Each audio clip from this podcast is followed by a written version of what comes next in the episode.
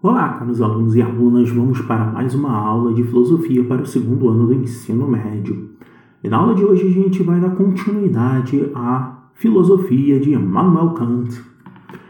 Na última aula a gente conseguiu é, refletir talvez um pouco a respeito de como ele propõe o conhecimento. E se você fizer uma análise é, o Kant está tentando associar duas ideias que parecem ideias é, completamente opostas, ou pelo menos que até então se colocavam como ideias completamente opostas. Por um lado, o racionalismo, por outro lado, o empirismo. Por um lado, a concepção de conhecer as coisas através da razão e, outro, por outro lado, através das experiências sensíveis. O Kant ele junta as duas coisas.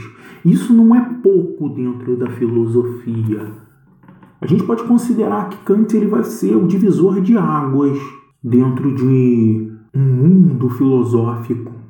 Até Kant havia essa discussão a partir dele, a partir da proposição de uma filosofia transcendente, seguindo na percepção aí a respeito da razão, para Kant não existe um lugar natural das coisas, tal qual afirmava, por exemplo, Aristóteles. Na antiguidade, Aristóteles dizia que todas as coisas têm o seu lugar natural. As coisas são feitas para exercer determinada é, função dentro do mundo. Kant ele vai ser contrário a isso. Ele vai dizer que o homem deve ser guiado pela sua razão e não pelo seu instinto. Não é que existe instintivamente um lugar natural para que o homem possa se encaixar. Kant ele vai dizer o seguinte: olha, é a razão que faz o homem ser guiado pela sua vida. Assim, o homem deve pensar na possibilidade de decidirmos nossa vida, mesmo que seja contrário aos nossos desejos. Citar um exemplo bem besta: você olha uma moça bonita e, por mais que ela seja bonita, você não vai chegar nessa moça e passar a mão nas partes íntimas da moça. Mesmo que você tenha desejo sobre ela, a razão faz você não ser guiado pelo seu desejo. Essa diferença aí entre o instinto e a razão, apregoada pelo Kant, conectado a isso vai estar a felicidade. Porque olha só, a felicidade nos é dada de modo instintivo. A felicidade não é algo construído através da razão, é algo instintivo, é do instinto. A gente não deve buscar ser feliz, não deve buscar a felicidade para a nossa vida, porque ela chega de modo instintivo. Tanto é que todas as vezes que você vai analisar e tentar buscar essa felicidade, você vai deixar de lado a sua razão e permitir ser guiado pelo seu instinto. Tempo atrás o pessoal falava o seguinte: se joga, isso aí, seja guiado pelo seu instinto. Vai lá e tenta ser feliz. Não pensa. Se pensar muito, refletir muito, você não vai conseguir alcançar essa felicidade, porque para Kant ela é instintiva. É necessário para alcançar a felicidade deixar a sua racionalidade, a sua reflexão de lado. E claro, você não pode ser apenas guiado pelo instinto. E para além desse instinto, o Kant ele apresenta a chamada boa vontade. Mas o que é a vontade?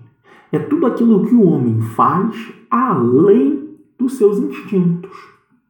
Vontade é instinto mais a razão. Você tem um instinto, instintivamente, uma vontade circulada, permeada pela razão. Um instinto da atração pela menina. E você vai ser guiado pela razão numa busca de conquistá-la.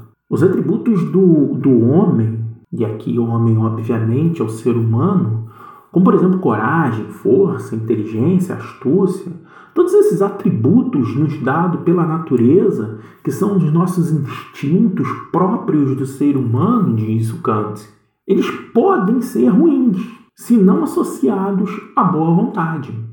A coragem, coragem em si, ela não é boa nem ruim. Agora, se você tem coragem e não associa ela à boa, à boa vontade, ou seja, o seu instinto mais a sua razão, a coragem vai ser algo ruim. Nesse sentido, a má vontade. A coragem só é boa quando você faz com ela através da reflexão. Não adianta você ser corajoso e se matar. Então, você ser corajoso, agir pelo instinto, você acaba morrendo. Obviamente, você vai precisar ter uma reflexão. Assim, é a mesma ideia da inteligência. Você, por si só, a inteligência não é uma coisa boa. Por que ela não é uma coisa boa? Porque a inteligência ela pode ser utilizada para o mal das pessoas, para criar uma bomba nuclear, por exemplo, causar a extinção de toda a população. Então, todos esses atributos, eles não necessariamente são bons. O que, que a gente deve desenvolver? A nossa boa vontade. A gente tentar ser melhor, refletir mais sobre as coisas, utilizar o nosso instinto guiador, mais uma reflexão sobre esse instinto. Assim a gente cria o âmbito para a boa vontade. Assim a gente olha a nossa coragem de se lançar para uma aventura nova, mas refletindo sobre os riscos disso, para não quebrar cara, por exemplo. É claro que é preciso sempre ter liberdade para fazer tudo isso. A liberdade não é ter que fazer o que queremos, não é uma obrigação de fazer aquilo que a gente quer. Porque se a gente fosse obrigado a fazer aquilo que a gente quer, isso, fazia, isso vai fazer com que seremos escravos de nossos instintos. Então você não pode ser escravo de um instinto seu. Você está é, tá andando na rua, viu uma, um rapaz bonito, você vai lá, agarra o rapaz. Não pode, você não pode ser escravo do seu instinto. A liberdade é fazer algo que não queremos em nome da razão. Olha o que, eu disse. Eu queria fazer uma determinada atitude, mas eu pensando bem eu não vou fazer. Isso é ser livre, porque a gente é soberano aos nossos desejos. A liberdade consiste em racionalmente eu pensar e não fazer algo que eu quero fazer. Assim nós somos livres. É claro que a reflexão de Kant não é das mais fáceis. Se você se chegou até aqui, ouviu esses dois podcasts, estudou tudo isso, você está de parabéns. Você está de muito parabéns. Acho que deveria passar de ano direto, só de ter concluído esses dois áudios. Não sei se alguém vai conseguir concluir esses dois áudios, mas tudo bem. De qualquer jeito, a gente precisa dar sequência. O que está por vir não é fácil também. Nosso próximo tópico será a respeito de Friedrich Nietzsche, também complicado, mas esse é assunto para nossa próxima aula. Eu vou ficando por aqui, agradeço demais por ter ouvido esse podcast. Até a próxima, valeu!